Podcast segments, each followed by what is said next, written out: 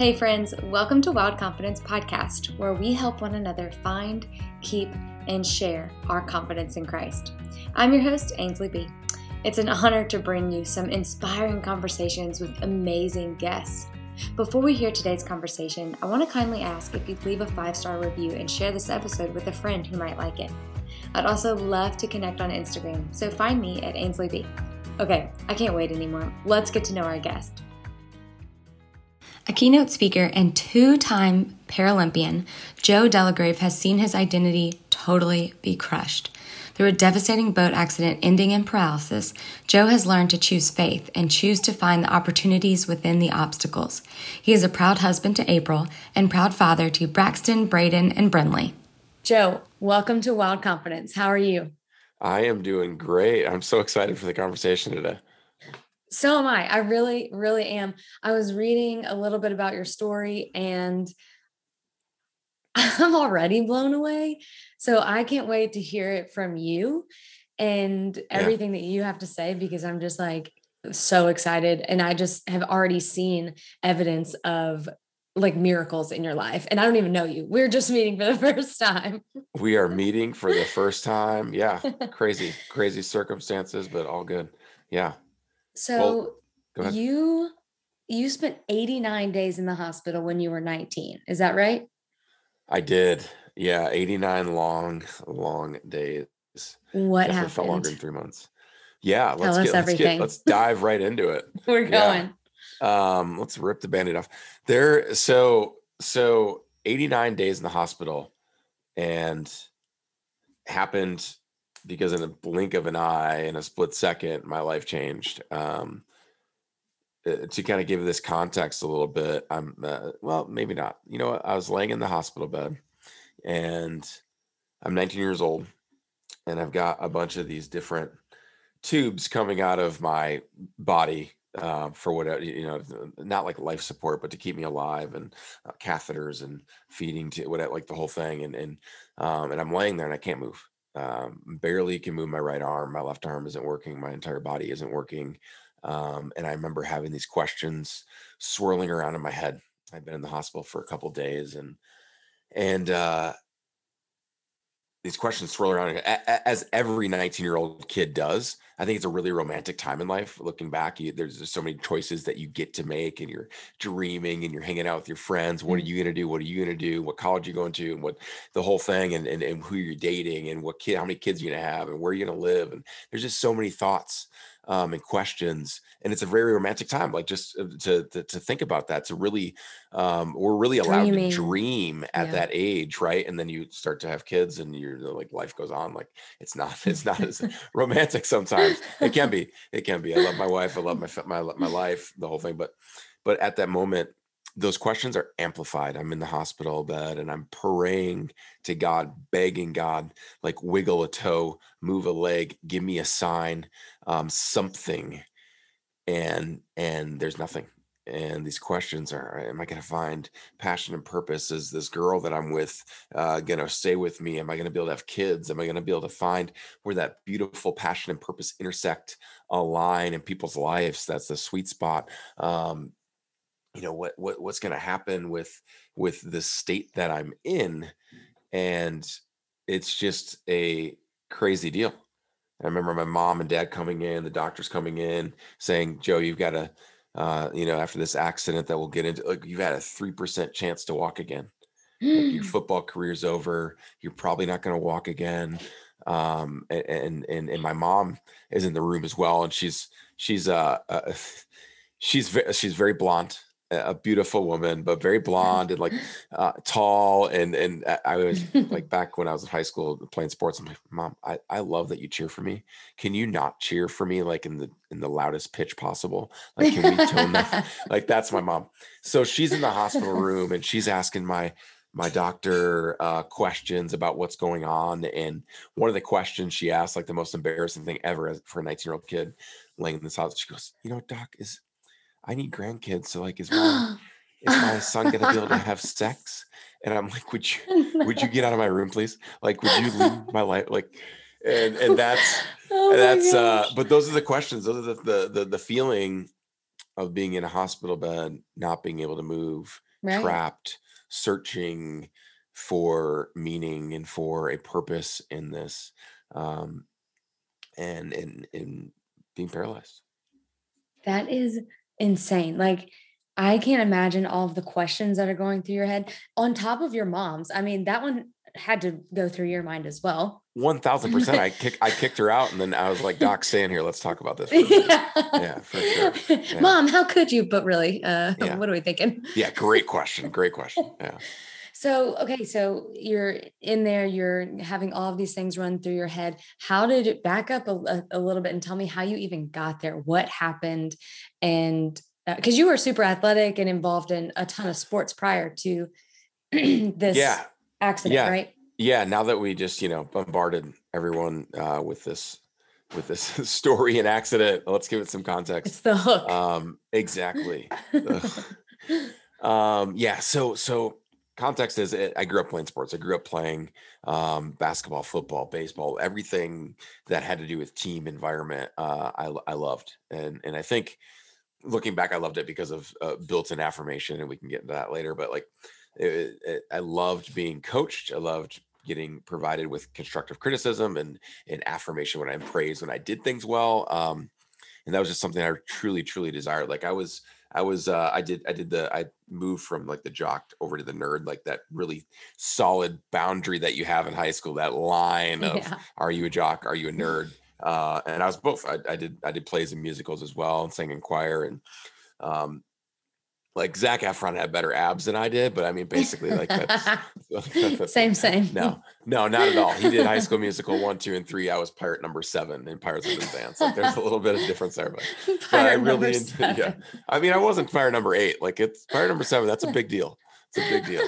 Um, yeah. So there was, there was, uh, there was just a, a, a pull for me to be a part of a team um, uh, where do I fit in the puzzle? How can I be good as a role, role player, pirate number seven, or a captain of one of my sports teams, or whatever it would be? Um, how can I be a part of it? And and so that was that was like high school, and that was the big goal in high school is to be able to move it to college and, and be able to play a, a college sport I had cousins that played Division One football and really looked up to them growing up, and really wanted to play something, and was was good on the basketball court and football field, and ended up going to Winona State University, which was a, a Division two school uh, in Minnesota, and, and played there as a tight end. And so my freshman year uh, was great, and and played as a true freshman, and was able to play throughout that year, and and went to the playoffs and the whole thing. It was it was a great experience um, mm-hmm. that I had uh, but my context of that story is as I was continuing on with my athletic career and it was going in a good direction, my relationship with God was was was on the wayside. Like I I felt so um uh, like the need for me to get that affirmation from my teammates from uh, seniors and from my coaches and the whole thing i just wanted to dive into that environment even though some of it was unhealthy even though it was like all right i'm going to do the whole party thing and do that whole deal um, I don't need to go to youth group. I don't need to find uh, FCA right now or athletes in action or Cru or like the whole, any like I'm I'm just going to be like my football team is who I am. My identity is one thousand percent in being an athlete and being a football player. Mm. Um, and so to tie these two things together, I was back in my hometown of Prairie du Chien, Wisconsin, which is a, s- small little river town on the Mississippi River uh, that borders Iowa about 5,000 people and a beautiful area the, where the Wisconsin River meets the Mississippi River and there's the bluffs and driftless region and and uh, like a hunter and fisher's paradise. I don't really do any of those well, but uh, but it's a beautiful area. And and um, what you do on the on the weekends is you go out boating, like you go on the river and, and you you know whether you got a little flat bottom boat or a pontoon or a bass fishing boat, you, you go on the river. And and so me and my buddies, uh, they were both back in our hometown as well. Just finished our freshman year. Me at Winona State, my buddy Kyle at Marquette, and then um, my other buddy Adam, who we grew up on the same uh, street, Ohio Street, in Prairie together. Um, so two best friends growing up. And um, Adam, I came back from St. Cloud State, Minnesota, and so we're all working, you know, summer jobs. I worked at, in Parks and Rec, uh, so I drove a truck around checking the river levels and dumping chlorine in the water and and making fun of Kyle because Kyle had the weed whacking job for the whole summer. So he had like eight hours of actual like hard labor while I just drove went through Hardee's and drove around. It was it was fantastic. so just just uh, you know like, like we said like at 19 you're you're living life and you're dreaming and whatever and kyle adam and i are on the boat on a saturday it's a warm summer sunny day 75 degrees partly cloudy kyle's driving the boat adam's knee kneeboarding and I'm just chilling in the boat, um, sitting on one of the chairs that has a pole on it. And and as we're going along, Kyle, we're in a back slough of the Mississippi, and if you've never been to Mississippi, there's like the main channel, um, and there's sometimes these back sloughs, especially where we were, where the Wisconsin River met. There's a lot of back sloughs that it's much calmer uh, for kneeboarding and things like that. So we we're always back there tooling around. And that day, Kyle hit the bottom of the river. You never know how deep or shallow the river is. I'm I'm going. He hits the bottom of the river, um, my chair breaks, the pole breaks on it. I fly backwards, hit my head on the front of the boat, inside the boat, and mm. and break my neck on impact at C6 and 7, which is six and seven vertebrae down from the base of your skull. So in a split second, I went from 6'6, 260 pounds, tight end, living life, um, dreaming to I'm in this boat, paralyzed. I wake up from being blacked out and about 45 seconds later, and Kyle and Adam are over top of me and and we had we had we were lifeguards in high school growing up and never had to rescue anyone um, right. until this day. They so they knew not to move my head, knew not to move my body, but they asked me these questions, to the to the most out of body experience questions I had ever been asked in my life. They they said, Joe, like, are you all right? And, and things like that. And my head was excruciating from where I hit my head. Um, and I'm like, that my head really really hurts, guys. Like I don't really know what happened, but can like do something to take the pain away. Like it was so so painful on my head, the most pain I've ever had. Um, and, and, and Adam goes, Joe, can you move your legs? And so I, I sent the signal from my brain down through my spinal cord into my nervous and, and without even thinking about it, just like I'm doing with my arms right now, um, right. you can see Ainsley and, and, and, and you don't think about that stuff, but I, you send the signal and, and move your leg and nothing happens. My leg doesn't move. My other leg doesn't move. And I'm going, okay, there's something wrong, but in my mind, I'm going, okay, there's there's definitely something wrong. Maybe I broke a bone or broke whatever, like, but not to the extent of paralysis, not to the extent of permanency, not to the extent of my life's different and uh, things are going to be weighed. And and remember Adam going, can you feel your leg? And and I reached down and I felt my leg and it felt like I was touching someone else's leg, the most out of body experience. And I'm going like, okay, something's wrong. But again, like had no idea. They called, you know, 911 and rescue boat came out and got me on their boat into the ambulance, into the local hospital. The hospital's like, you got to get med flighted and get up to uh, a bigger hospital to have surgery. Mm-hmm. You've had mm-hmm. what's called a spinal cord injury. Um, and, and you broke your neck and I'm going, okay, like you, you, just, you don't even, you're so numb to everything. You're not even thinking if it's like a, a permanent, permanent. thing or not. And then, you know, the couple days later is is that that's me in the hospital begging God to show me a sign, to uh, wiggle a toe, a movement, something. And that's when the thoughts are like, wow, maybe I'm really not going to play football again. Wow, maybe I'm really not going to walk again. Um, what's going to happen next? Uh, mm-hmm. Uh, what? How are we going to get through this? And and those questions just amplify in my head and it's almost like you're you're not thinking about those things until that moment because at 19 you feel invincible you know and you're yeah. also just like that's nothing it's not going to happen to me nothing like i'm an athlete i'm i'm yeah. this i'm that. I mean my husband is a d1 athlete and he still has that mindset sometimes where it's like no i can still go out and play like i did in college. And i'm like yeah. Okay. But I'm like, you're still very good, my love. But yeah, yeah. But it is this sense of invincibility or like this, uh, I don't know. I mean, I think we all have it. And coming to that realization that you're actually not invincible in that hospital bed with all these questions swirling around you, I can't imagine. Like, I, I mean, whoa. Yeah, yeah. It's, it's, uh, it's interesting because uh, and and we all have our different stories and we all have different you know paths but i do think that you know for the listeners there's there's there's moments in people's lives uh, maybe you don't have a story like mine that's you know, crazy breaking your neck and you're in the hospital, blah, blah, blah.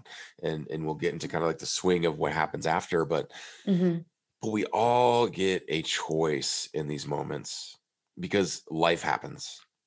Like your, your, your life moment has happened or will happen, whether it's disease or whether it's um, disability or divorce or depression, like mental health that mm-hmm. overruns your brain, and and because those things are real, um, and we all get a choice in that moment to go, what are we choosing here? Like we we can play the blame game for our circumstances and our obstacles because they're there. Like every single circumstance and obstacle has that beautiful blame game that we can point to and it's easy and it's lazy and it's but it's it's the easy way out. We don't have mm-hmm. to kind of go through that and process through that. We don't really have to look in the mirror and take personal responsibility for what's going to happen next. We can just point it and go, I can go, Kyle, you know what? It was your fault. Because like, like I wasn't driving the boat. Like, yeah, it's Kyle's fault. Right. And, and that's that. But if I just played that blame game, which I did a little bit in the hospital being real, sure. Sure. Um, then I'm just gonna be like, well, it's Kyle's fault and woe is me type of deal, and it ends up just being that victim mentality that um, can be crippling to us, pun intended. Uh-huh. Uh, no. and uh, but no, like it, it, it can it can absolutely cripple our ability to go. You know what? Like I'm going to take personal responsibility. I cannot control what just happened can control breaking my neck. I wasn't, I was just sitting on a boat mm-hmm. like I'd done hundreds and hundreds of times. Oh, that's nuts. And, but, but, but what happens is I do get to control my response to it, how I react to it. I think our character is defined by our reactions to what happens in circumstances and obstacles. Yeah. How did you make that choice? Like, how did you choose to not blame him? How did you or you yeah. know at least long term like what did that yeah, even look yeah. like it was uh, well i just see rainbows and butterflies and then no i'm kidding there's like there is um there is a process you know and for me that hospital bed turned into a two year process of mentally getting over that hurdle and making choices but i think there's a couple things that happened that helped me with that because i don't think any of us are self-made um, I think mm-hmm. there's there's people in your lives that are speaking into you, that are lifting you up when you need it, pulling you back when you need it. I call them human guardrails. Those human guardrails that are helping you on life's moments where you can easily fall off that cliff or you can easily fall off that that hillside.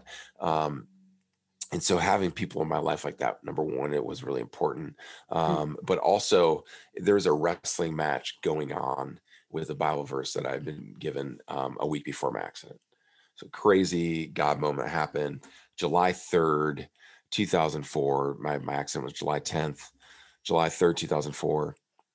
Um, I was wearing this Don Beebe House of Speed shirt. Don Beebe, for those that don't know, a, a former uh, NFL player, little white dude receiver that played inside slot receiver uh, for the Buffalo Bills when they lost the Super Bowls, and then for the Green Bay Packers. Um, and he won a Super Bowl with them in 1996. And um, had some some speed camps that I did not go to. Um, in college, everyone made fun of me. I was a tight end, but everyone made fun of me because I wasn't very fast. Um, and I think like looking back, there probably grew like my accident probably saved me from having to play offensive line, uh, which would have been a, a, huge hit to my comp. But um, it's it's. But I remember even like the wide receiver coaches going they were yelling at their wide receivers in their meetings, going like, "Joe is like Joe's getting open, but you guys are way faster. Somehow can't get open." And like, I don't know how, how like, and I'm like, "That's for the backhand Easy. compliment. Easy. Thank you. Yeah, yeah, exactly. um, you know, and so my emotional bank account just going down and down and down. But um, yeah, so so so uh, we're at a game that that freshman football season. I forgot my shirt underneath my pads. For anyone that you know has played football, wants a shirt underneath their pads, not chafing or that whole deal. And so mm-hmm. I'm asking around, like, "Hey, I forgot them." Blah blah blah. And um, our kicker ends up giving me this House of Speed shirt as a joke and you know anyone that plays football is like the kickers aren't they're not really even football players and like yeah. you know i'm getting and so i'm like i'm keeping this shirt. If the kicker's making fun of me fine. Um uh, i'm gonna keep it. It's a house of speed on it. And i was wearing it a week before my accident july 3rd 2004 um, i was at a basketball uh, camp helping out um, as one of the one of the uh, coaches and stuff and and one of the coaches comes up and he says, "Hey, what's on your shirt, man?" I was like, "Oh, Don Beebe." I told him the story that I just told you, and and and you know, how's the speed? Haha, slow, whatever. And he goes, "No, there's a Bible verse on it. What is that?" And and I go, "I don't know what you're talking about." I like I had no idea that there was a Bible verse on this shirt. Um, I hadn't opened my Bible in probably three, four months, and on it was Proverbs three, five, and six. Trust in the Lord with all your heart, lean not on your understanding. In all your ways, acknowledge Him, and He'll direct your paths. Wow. And a Mm. week later, my accident happens, and I remember that verse. And I told my my parents and my sisters about it, and my sisters ended up putting this Bible verse on a on like you know a Pinterest looking like whatever on on my on my hospital wall. And and I remember waking up each morning after I like I kind of um started to remember things again, uh, waking up and seeing that verse and that wrestling match of just being so mad and angry of looking at it and those words trust in the lord and those words understanding don't lean on your understanding and at 19 i'm like i want to know what's going on. Yep. i want to understand why this is happening.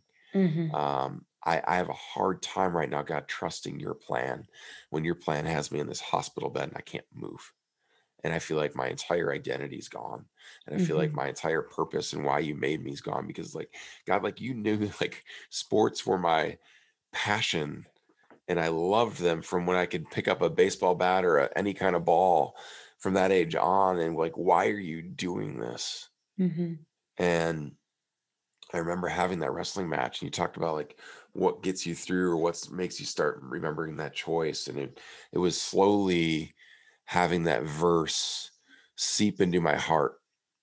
And it wasn't until um, i got a phone call about a, a month after my accident from our youth group pastor in, in prairie and a six year old kid named josh had gotten in an accident and um, on the other side of the river in, in, in iowa he came home from the state fair was driving a truck he was 16 years old driving a truck on a dirt road and got in an accident was thrown from the vehicle he broke his neck and died on impact Oh no. and I remember hearing about that and looking at that verse and just the the feeling of I've got a second chance. Yeah. Like Josh is no longer with us and and just an amazing kid as well at 16 telling people about Jesus and uh, the, Wow. the day before his accident telling people like hey if i die tomorrow i know where i'm going to you and like this whole thing at 16 years old i'm just like and i remember going like god like why would you take like i'm i'm out here just wanting to play football and this Yeah. dude is just on fire in his relationship with god and and just remember like him working on my heart going like you've got a second chance you've got a second chance you've got a second chance and looking at that verse each day going trust in the lord trust in the lord and much like you talked about like your husband still think you can play d1 basketball or, or whatever you I, I don't know what, what sport did you play Yeah. It was basketball. Yeah, Yeah. yeah. um and and i remember you know in the hospital thinking that mentality still that invincibility of of you know i'm, I'm a big rough tough football player like i'm big and strong and um i can do this i can do this you know we're going to get through this we're going to get through this but as the days turned into weeks and weeks started to turn into months i remember having a, a, a night where i couldn't sleep and going god i don't think i can do this without you Mhm. and I think there's times in our lives where we're we, we say, okay, we got to quit the charade and surrender our hearts um, to be able to be molded and and conformed and and pruned back at times in a way um, to where we can get back on the path that God had us intended for. Yeah, it, and it sounds like what you went through is almost like a deconstruction of your identity and then a rebuilding with a solid foundation. Yeah, yeah. Because what in what you were saying earlier, how like um you kind of had built-in affirmation with sports, right? With coaches and teammates, and you always have a pat on the back whenever you are uh, with a team for the good or you know whenever something good happens or whenever something bad happens you always have someone to encourage you or you always have something someone to celebrate with you. So whenever so i guess the question is like what did you do without it? Or how did you where did you find your affirmation past that point? Or you know whenever you didn't have that team at that moment and and we'll get into kind of what you're doing now and how you or uh, the things you've accomplished since then but yeah, yeah. in that moment you didn't have it. What how did that affect your identity and the fact that you didn't have that affirmation all the time? Yeah and, it, and it's it's definitely not a one-stop shop like you know oh I, I, I, picked the day and that was and i was good to go. It's kind of like this whole process you know and and and again having people around me that were like hey dude like life's worth living still and you've got stuff to live for yeah. and you can do things and and building that relationship with god and and and figuring out that my identity isn't uh, isn't rested in just being an athlete and again like i was still very depressed about not being able to do the things i used to be able to do um, but also sure. had this drive to like figure life out. My wife, um, who was my girlfriend at the time, one of the most important people in my life, and she was there through the really ugly parts, not only of the 89 days, but the years after that trying to figure life out, trying to figure out how to get dressed in a tra- chair, how to be independent yeah. with my everyday needs, and and and really struggling um, when I was growing to try to do that. And um, so that was really important as well. But having these people in my life that were like, "Hey, you you've got this. You can do this. We're here for you, and that we're supportive of you." And I remember there was a monumental time as well. Um, and it was towards the end of my hospital stay, but we were I had people come in my room every day, whether it was my teammates from high school and coaches from high school and friends from high school, or um, the same in, in, college, people in my life in college, and um, some really cro- close friends that instead of going out on a Friday, Saturday night, they'd be calling my hotel room and or hotel hospital room and and and and talking with me and and um, just being in relationship with me, which was uh, amazing for me because I'm a social yeah. I love people and I love to hang around people, and so it was it was huge. Um, yeah but towards the end of that stay, life continued to move on. I'm still in this hospital bed. I'm still trying to figure out life. I'm still whatever. And they're going back to college. Like it was time, mm-hmm. it was the fall and time to go back to college. And I remember it being kind of this punch in the gut going, life is continuing with you or without you. Mm-hmm. Like you need to continue to move on. Um, even though you don't have all the questions answered, even though you don't have uh, everything understood about what's going on or why this is happening, like you've got to keep moving forward. And so, like, it was an innate piece about it, even though there's a lot of ugliness, a lot of like work to do and, and struggling through some of the mental stuff, but um, also like just something about it going like move forward, continue to move forward um, in this. Because from hospital, I did, you know, every 19 year old kid's dream and moved back in with mom and dad at 19. and, and now that I have kids, I'm like the, you know, from my parents' perspective, it's like, you know, not, of course they did it out of love and, and, and wanted to help out, but I'm, you know, I'm still, you know, getting out of the hospital room and, and still trying to figure life out and figure out what that passion was besides sports. But I right. really knew, um, it didn't really matter. Like my identity was, whose I am, not who I am or what I do or what's going to happen. And so that was kind of like the work that was being done in my heart at that time. And that all started with that Bible verse on that t shirt that was just given to you as a joke. Yeah. Which is just so neat. It's so yeah. neat that that's kind of just how God works. Like he mm-hmm. kind of just plants things in our own language or like in situations because that's such a team kind of thing to do is like play a prank on someone and then turns out God's going to use that to change your life. yeah. Hey, if you're enjoying Wild Confidence so far, I can't thank you enough for hanging out with us and we have some bonus content for you. We have a Patreon that you can join if you head to patreon.com forward slash wild confidence. We have podcast bonuses, you get the episodes early, uh, free downloads, and some Enneagram extras that are just so much fun. And we have such a fun community over there. So I would love for you to join us there and support the podcast so we can stay wild at patreon.com forward slash wild confidence. So, exactly as you're working through this identity reconstruction or figuring out, you know, what this new Joe looks like, what are some like practical things that you did to pull yourself out of a low place of fear or of insecurity whenever those days were were tough? Yeah i think it's it's and you've heard me say it but it's really really important to have people in your life that you can be real with yeah that you can be accountable with and accountability doesn't happen unless there's vulnerability like those two are married mm-hmm. together um and so to be able to speak to people about hey this is what i'm going through mm-hmm. um, this is where i'm struggling um, you know and there was there was there was a dichotomy there too though because a lot of people were telling me oh you're inspiring and we're so proud of you and blah blah blah and then when i you know i look at myself in the mirror and i just a shell of myself and going i don't feel that and i don't feel yeah. strong and i don't feel inspiring and i just I want I want to be normal. I want to know. I want to understand. And so wrestling with that, but really having people be able to um, pour into my life like that.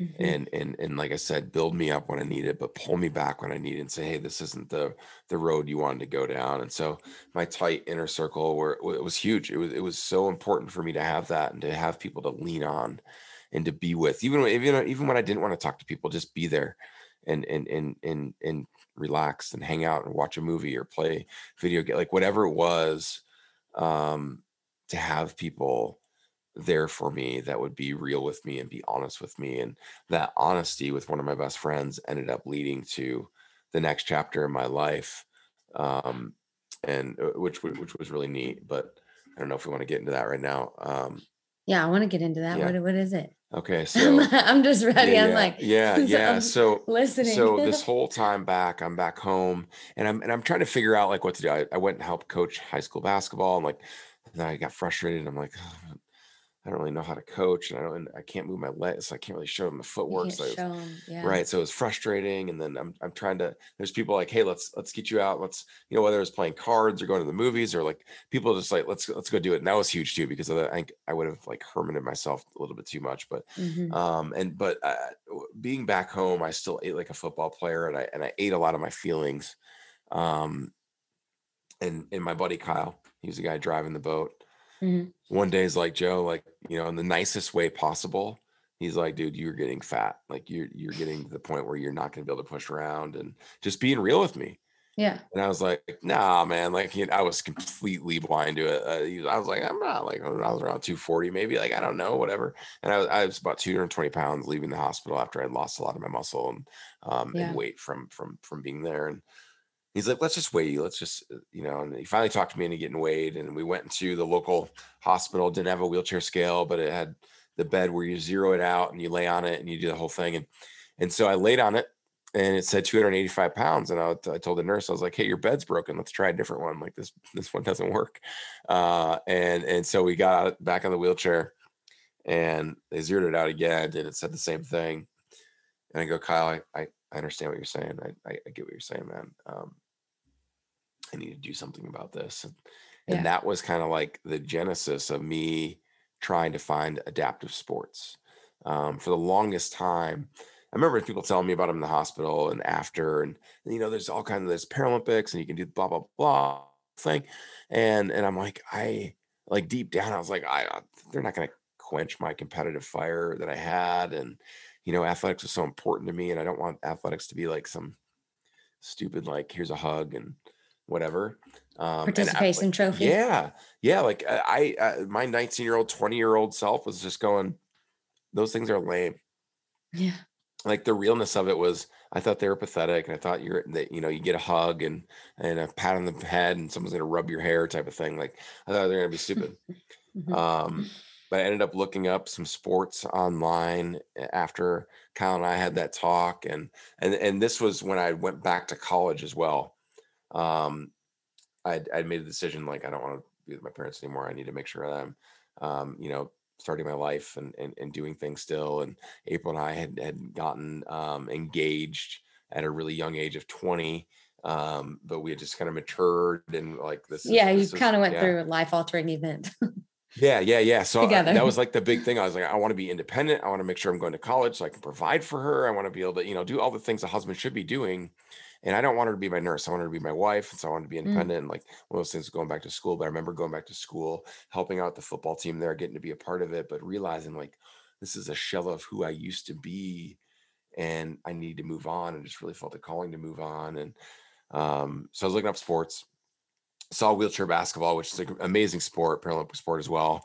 Um, but I didn't have the function to play it based on my level of disability at a high level. And so I was like, ah, that's not going to work. And wheelchair racing is a big one. Like, I, I feel like every single person that goes into the airport and sees two wheelchairs together, e- especially older people, like they do like the grandpa joke, like, oh, slow down. You're going to, you're to start speeding. We'll give you a speeding ticket. And I'm like, that is the lamest thing. Or, or they're like, hey, you guys racing? Like, and you never like, if you and your husband were walking hand in hand in an airport, no one would be like, hey, you guys racing? Like, that's not a thing that, that, that people say. Um, but they see the wheelchair, and I don't know if it's just the only joke they can come up with, but maybe I need to do a YouTube video on like, hey, here's some actual good jokes for you to say. You know Right. I? Right. Uh, but some- but at any rate, wheelchair racing was not my thing. You'll never catch me running around for fun, able-bodied or in a wheelchair. It was like I do not want to push around in circles as an athletic adventure. Like no way. Some people are great runners, good for them. I'd rather eat asparagus the rest of my life than do that. So yeah so so I, I looked the next the next video right? And it Mhm. was it was murder ball. And i was like what's this murder ball thing? Wheelchair rugby used to be called murder ball. They made a Okay. documentary about it in 2005 which was an amazing um, film. And and uh, i clicked on it like had never heard of it total clickbait deal. Clicked on it and i saw these guys smashing into each other on a basketball court uh, with a goal at each end. And I'm like, this is the biggest oxymoron ever. Like, if you watch this video, crippled people are smashing into each other, trying to make each other more crippled. Like, there's no bigger oxymoron than this at all, right? And so I'm like, I need to play this sport. This looks amazing, right? And I just, I, I need to also in- try and cripple people. I need to also do this. Yes, sign me up for this bad boy. Um, because it was it was such a like a breath of fresh air seeing this because everyone else, you know, in the hospital, don't do this, you can't do this, you can't do this, you're not gonna be able to do Mm. this, you know. And in life experiences, I, I can't do this anymore, I can't do this anymore, I can't do this anymore. And saw this video and going like, this is something I can do. And I, I looked up the sport. Um, the closest to me was in the Twin Cities in Minnesota, Minneapolis, Minnesota, a place called Courage Center. And I went there and April came with me. We were just going to watch. When we got there, the guys were like, Hey, why don't you get in this spare chair we have? And I'm like, okay, you know, like I'm extroverted, whatever. Like, let's do it. And and April's kind of like, great. Like I've got to figure that because like at this point, I'm very, very disabled. Like I had all the accessories that uh and the guys like made fun of like, you don't need this and this and wheelie bars and this whole thing. And you, like I came with a sliding board and baby powder that you like shake on the sliding board so your cheek slide a lot faster and the whole thing. so like 45 minutes later, we're finally in this chair and that you put straps on your feet and on your knees and on your waist and on your chest, like gloves, sleeve, the whole thing. Um, so I'm finally ready to go, and you you strap into the chair because you want to be one with the chair, and, and you don't want your Yeah. body moving around. And then also like you can hit someone so hard that they fall, um, they tip over in their chair, and you don't want them like spilling out with their body everywhere like a big old yard sale. Um, and so so you're strapped in there, right? And Mhm. 30 minutes into practice, you know, and, and I was uh, that practice. If I could go back and see that practice, like it was awful. Uh, the balls are flying everywhere, and I'm very very slow. But 30 minutes in, my body temperature is getting warm. Um, my lungs are filling with air. I'm playing around with people that are similarly injured with me, and just remembered like, wow, like I get a piece of my athletic identity back Mm. like I get to be an athlete again. Not a very good one at that point. Um, but it was so special. And one of the most special moments of my journey in the sport was that first practice going, there's possibilities here.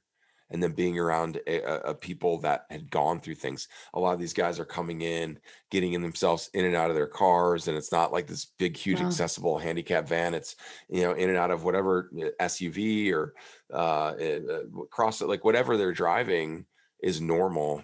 And, and they normalized my disability for me that night and through the Mm. next couple years because I'd never really been around people with disabilities and I and I didn't want to, um, and I didn't want to be around adaptive sports. But that night completely changed my outlook because I got to be with the community of people that had gone through similar things that I had gone through. And I started learning from them. And I started understanding that life could be a lot different than what I was making it. And, and it just gave me something back. Uh, in Psalms, it talks about delighting yourself in the Lord and he'll give you the desires of your heart.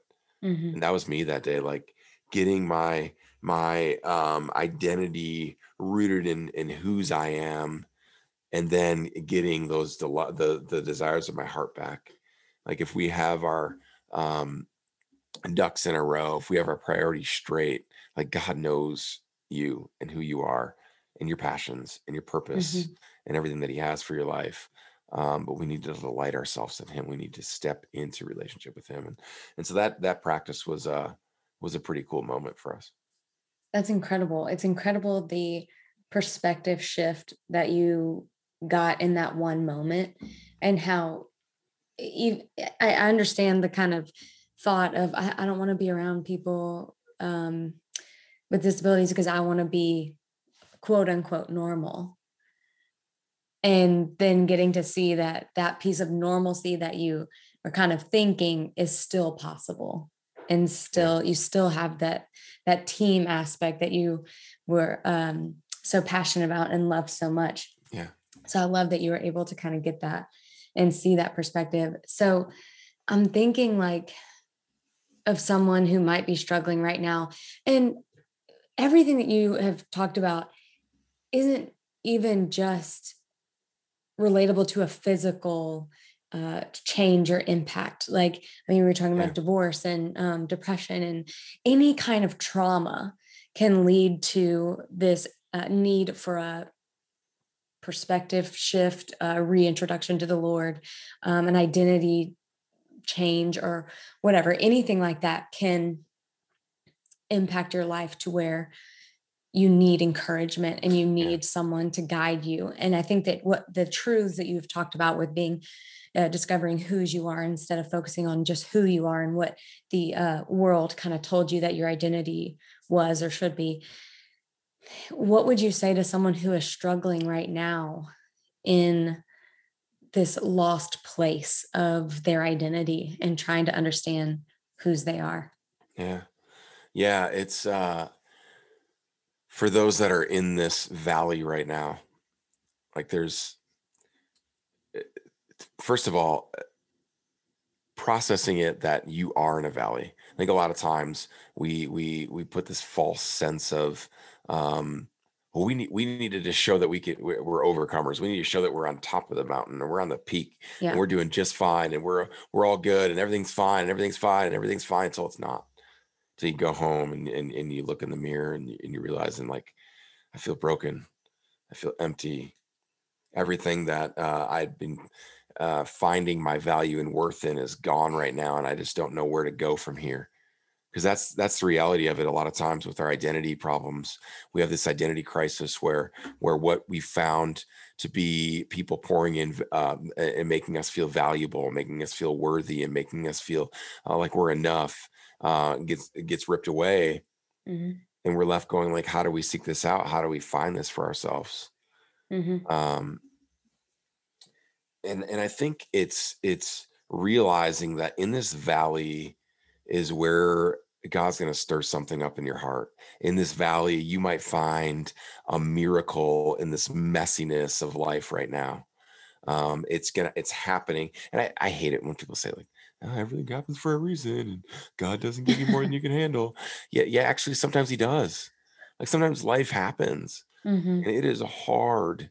But when we get out of it, when we get out of this valley, it's making this choice to take a step, just one step not a leap. You're not jumping off a cliff. You're not. You're not. You're not um, walking blindly through a door that uh, leads to this downward spiral. It's just one step, mm. and giving yourself um, a chance to go. You know what? I'm gonna make a choice to realize that this valley isn't my um, defining moment.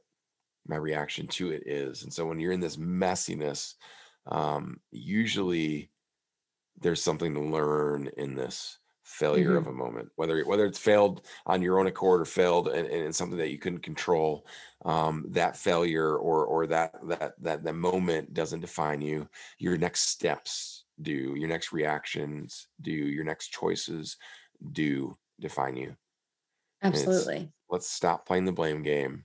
Let's stop playing the victim card and let's start realizing that we have a choice to choose victory each and every day. It starts with a step. If Mhm. we go back to my uh, example to my story, my Mhm. choice was to get out of bed and get in the wheelchair. And even before that, let's like micro micro like my choice was to start to figure out how to put a sock on and Mm. figure out how to put two socks, maybe a shorts, maybe a shirt, figuring out how to wheel my chair around, figuring out how to go around the block. Mhm. you know, stepping from there, figuring out how to be in a relationship with my my girlfriend at the time and my, my wife now, like figuring out all that stuff, and then figuring out how to uh, go back to school, like, and they start to become bigger, but it starts with just a small step.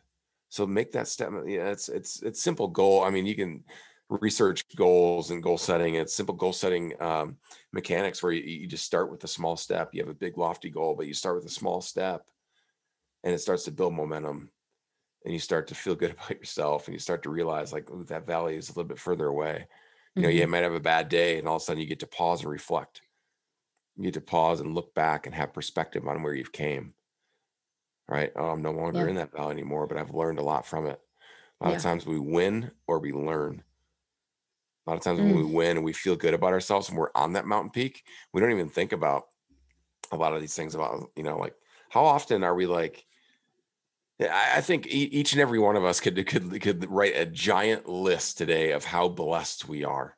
Yeah. Uh, you know, of how many things we have, whether materialistic or whether like uh, financial or or mental or physical or what, what, whatever it is, how many blessings we have today. But we're on a mountain peak, so we're not thinking about it. But in the valley, man, we think about it. Mhm. And I think when we're in there, um, there's a, there's a song that I love that that- and, and a line that goes, "When all hope is lost, and your word is all I've got, you still have to remember that uh, He brings water from the rock." They're like, they're, it's so important in those moments to really grab onto and go, "Yes, yes, God, yes, yes, yes, you have a plan. Yes, trust the Lord. Yes, okay, I'm not going to understand it right now, but I'm going to lean into you because I Mhm. don't have any other choice at that dark, dark valley of a moment." Mhm.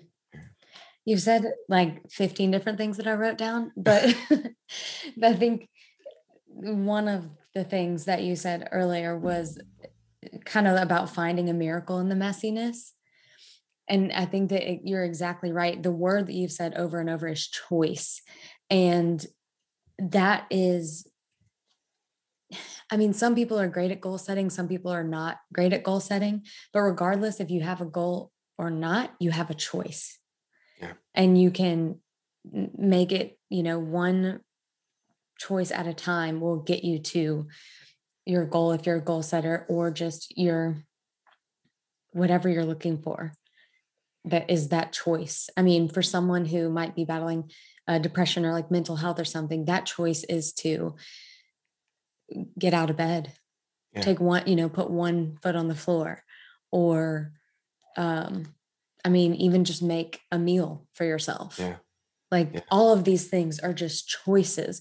And those choices, and this is something else that you said, you either win or learn. I've never heard that before. And that literally like just stopped me. I was like, wait, Yeah. that is so good. You either win or learn. Yeah. Because whenever you're working on self improvement, you're working on making those choices for yourself. There's never a loss. You're always learning something. Absolutely. I love that. So, whenever you, okay, tell me about a little bit more about wheelchair rugby and then we'll kind of wrap it up because Okay. I was looking at, I was looking at what wheelchair rugby is. And Yeah. it's insane. It, it, it's I a was little bit thinking, weird. like, rugby is intense. Yeah. Wheelchair rugby is also just as intense. It And is. tell us about your is. journey. Like, you, I mean, you've gone to the Paralympics. Like, tell us about all those things. It's incredible. Yeah, yeah. So like from from that first practice where I went with these guys, and none of them were good good at rugby. Um, they they changed my life, and they know that they're like it's you know it's basically like playing like beer league softball type of thing. Like no no one was really good or anything like, Yeah. but they they one thousand percent changed my life um, by providing the opportunity to play and stuff. And I, I realized it was a a pretty uh, cool sport. It was elite. Like you play at the Paralympics and play for your country and that whole thing. And so started to set some goals there and and and um, you know without going into the whole thing ended up i was cut a couple times and again made choices during that during those failures to go like i need to get better i no matter if i think the coaches are right or wrong i need to get Mhm. better uh, as an athlete and stay ready and to be able to look at other people to provide our value and worth You Mhm. know, even like in even like in marriage too sometimes like we're like oh, i'm almost like you know when i take that garbage out mama you better put a pat on my back here honey because like you know, you know, us as men are stupid like that. Like you probably, and, and, and, and we're just like, Hey, you know, can you tell me good job after, you know, I balance the checking book, uh, you know, and, uh, Nothing has ever been more true. it's, it's, yeah, it is. It is what it is. Yeah. Yeah. Um, it, it, yeah. So, but really learning from these coaches, uh, because I was like, man, whatever they say is gold. It's truth. It's because I, want to make the team. And so I, you know, Right. value, worth, value, worth, the whole thing.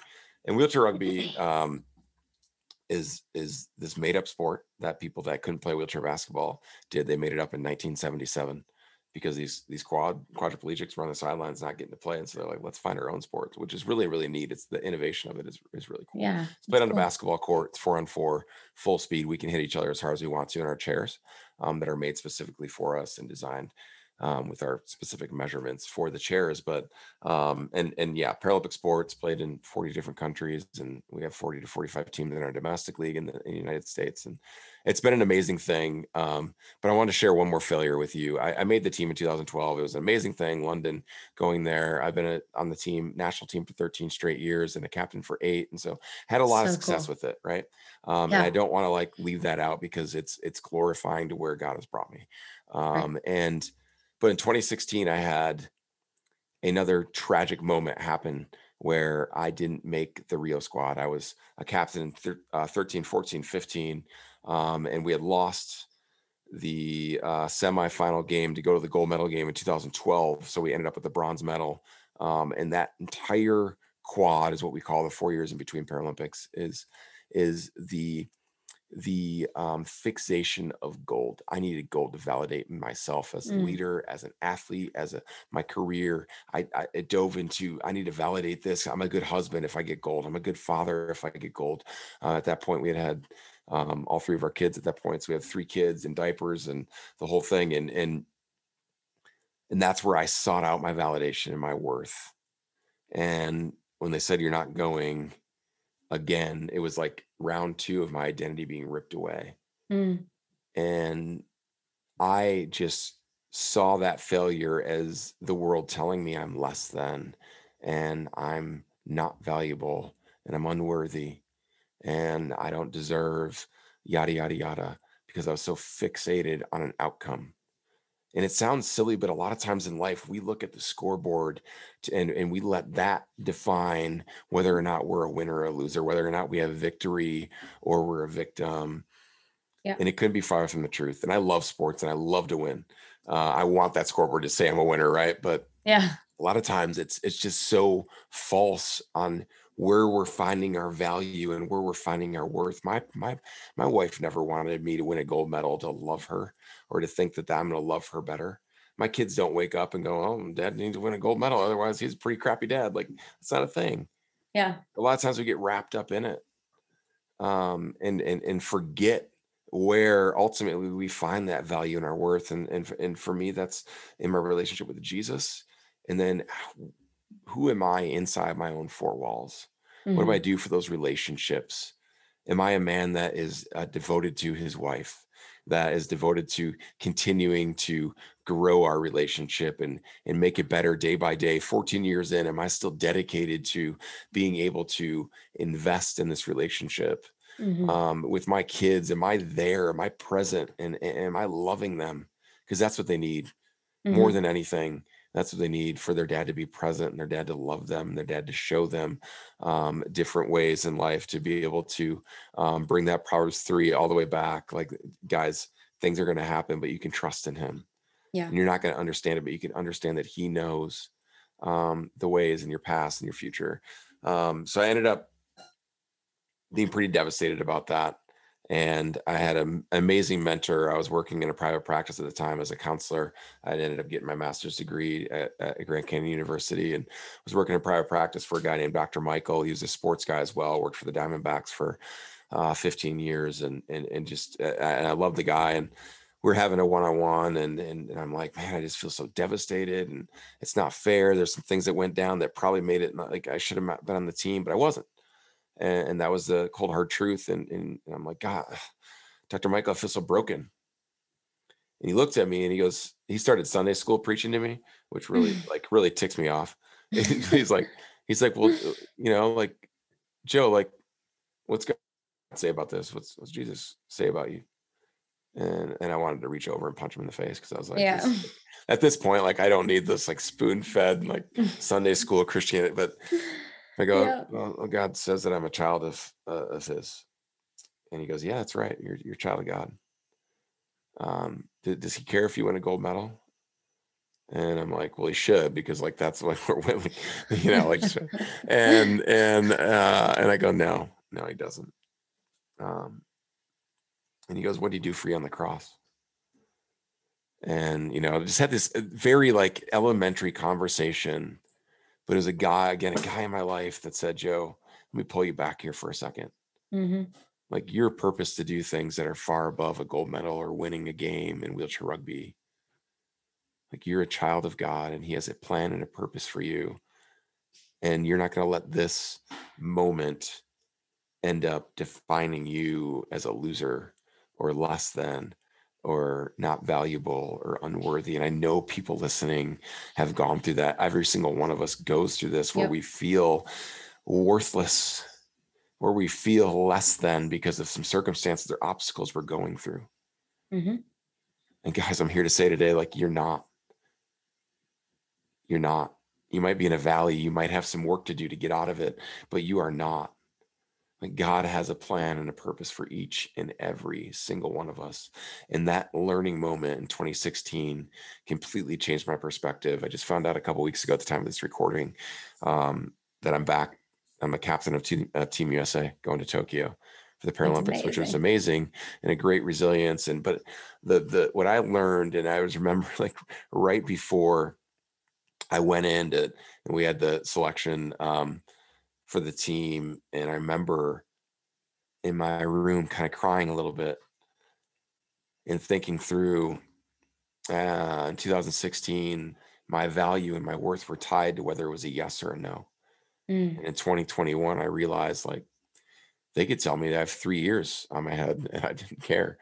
Um, not that I don't care about my coaches and I respect them and love sure. them, but but I knew that this yes or no wasn't going to dictate my identity or my sense of value or worth.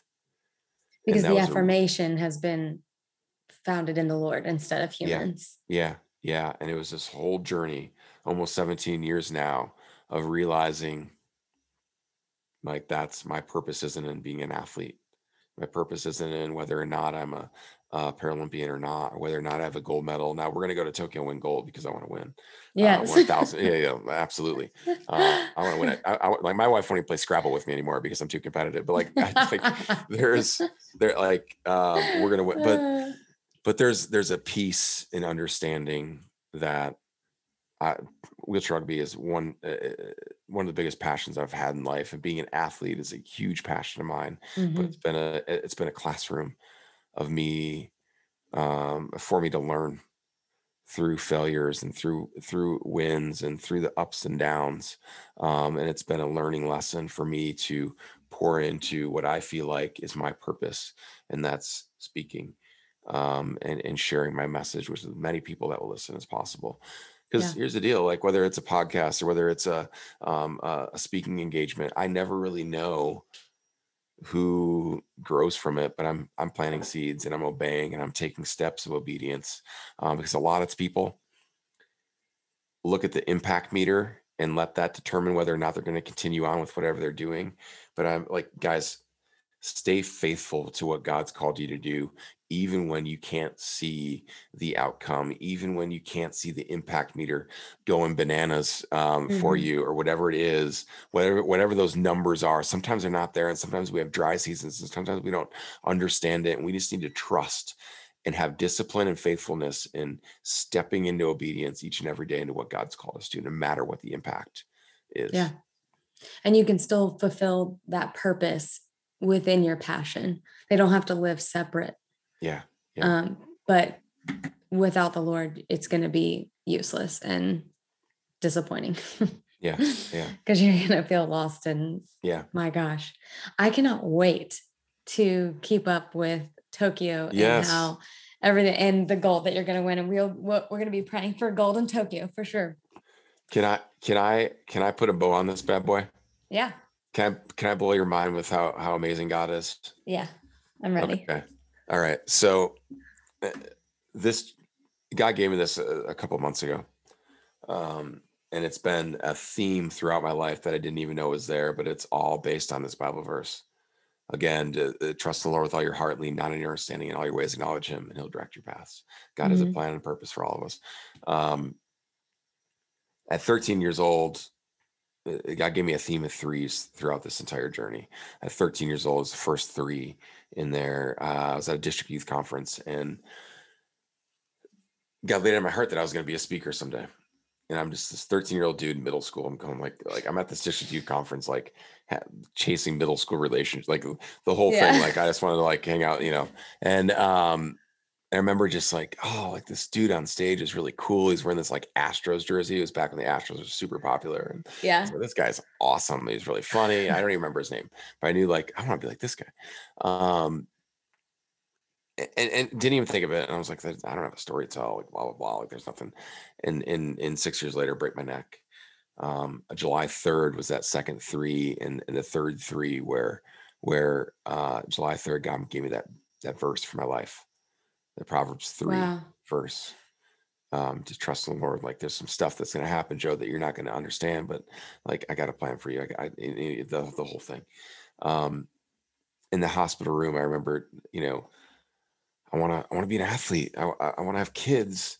What's going to happen with this whole thing, right? And ended up getting married to April, and um, we weren't sure if we're going to be able to have kids. We tried for five years, and and we have three babies, three beautiful kids that are healthy as can be.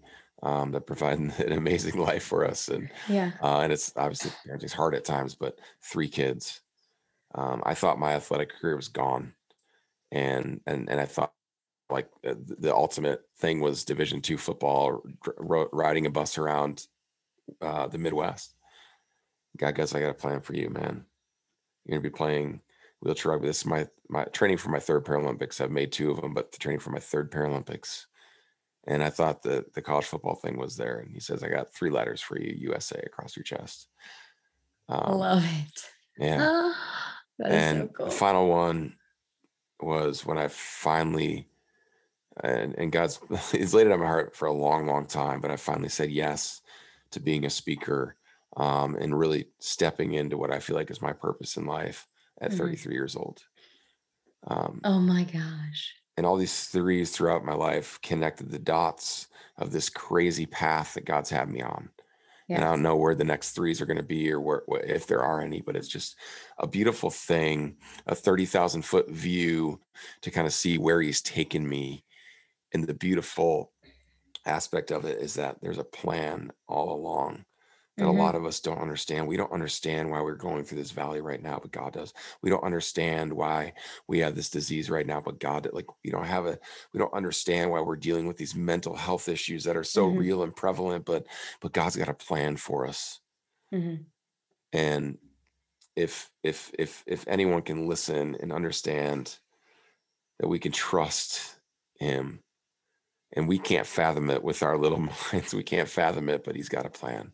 Yeah. For me, it was started with just looking at that wheelchair right next to me. I was praying and begging for a toe to move or a leg to move while my miracle was sitting right there. Mm-hmm. And it was a wheelchair. That was my miracle. Get in the wheelchair and you're going to find you're going to marry April, get in the wheelchair. You're going to have three kids, get in the wheelchair. You're going to go back to school and get an undergrad and a master's, get in the wheelchair, and you're going to play a sport that's going to take you all across the world, all across the country, playing this made up sport. Get in the wheelchair, and I've got plans for you to speak and share your message, share your story for my glory. And I Yeah. feel like that's what God was saying to me in that hospital room with that verse, Proverbs 3, on pinned on the wall. And those threes are pillars of faith for you that Yeah. you can look back on and say, No, I've seen the Lord. This is the proof of my faith because they, the number three has been that reminder or Yeah. that God wink or that kind of comfort that he that your faith is unwavering because he has given you these things that you can look to and remind yourself anytime you might be struggling or Yeah. In a season of doubt or something you can look back on that number three or those three letters or those three kids and think no these are the promises that he has given me these are fulfillment of the de- desires of my heart that he said that he would give me and Yeah. that is just the coolest thing i love it Yeah. Yeah. I love the threes. So, um, how can we pray for you outside of gold and Tokyo and all of those things? How can we specifically be praying for you? Yeah, um, just praying for uh, kind of what I said at the end. I think we can all get stuck on like the impact meter, like Mhm. seeing the, you know, and so for me, it's it's um, as my wife and I, my wife works with me um, in the speaking business, and and just stepping in obedience, even when there's a dry season, even when oh, I haven't booked anything for a month, whatever, like whatever it is, just praying that I remain obedient to that calling and that purpose, and I just truly believe that's what God has for me, and and for us as as a as a family and um yes that's the that's the biggest thing for sure You got it. We can do that. And then where can we keep up with you online and hang out with you and just learn all the things? yeah yeah uh on active on instagram at jdelgrave14 uh linkedin joe delagrave facebook that old deal at my website joedelagrave.com um if for all you angry people uh, or coaches you can go over to twitter um, where the angry people and coaches hang out uh, at Joe Delagrave as well. So um, yeah, come check it out and and and, and love um, all the support, not only heading to Tokyo but beyond. Oh, absolutely. I can't wait to just keep up with your story and keep up with your family and how the Lord is going to continue to use you. And I'm so thankful that your mom's question to the doctors was a yes Yeah, and yeah. an, an okay and that she got her grandbabies. Yep, yep, absolutely. Thank you so much for hanging out with us, Joe. I, I just can't wait for everyone to hear your story. And um, I'm just, I'm already, I'm inspired by you, but don't let it go to your head. Well, absolutely not. Absolutely no. My wife, my wife keeps me in check. She's like, "Listen, dude, I'm gonna take your wheel off your chair and throw it away if you don't." I'm like, she doesn't mess around. cool Yeah, your jets. Uh, yeah, yeah. Well, Ainsley, thank you so much for having me on Wild Confidence, and just really appreciate what you're doing in the space. Thank you. Hey, thanks so much for hanging out today. I pray that you're able to see yourself how the Lord sees you, so you can hold your head a little higher and shine your confidence a little brighter. I would so appreciate if you would leave a review, subscribe, and share this with a friend. And of course, I want to stay connected with you. Find me on Instagram at AinsleyB, and my website is ainsleybritain.com. See y'all later.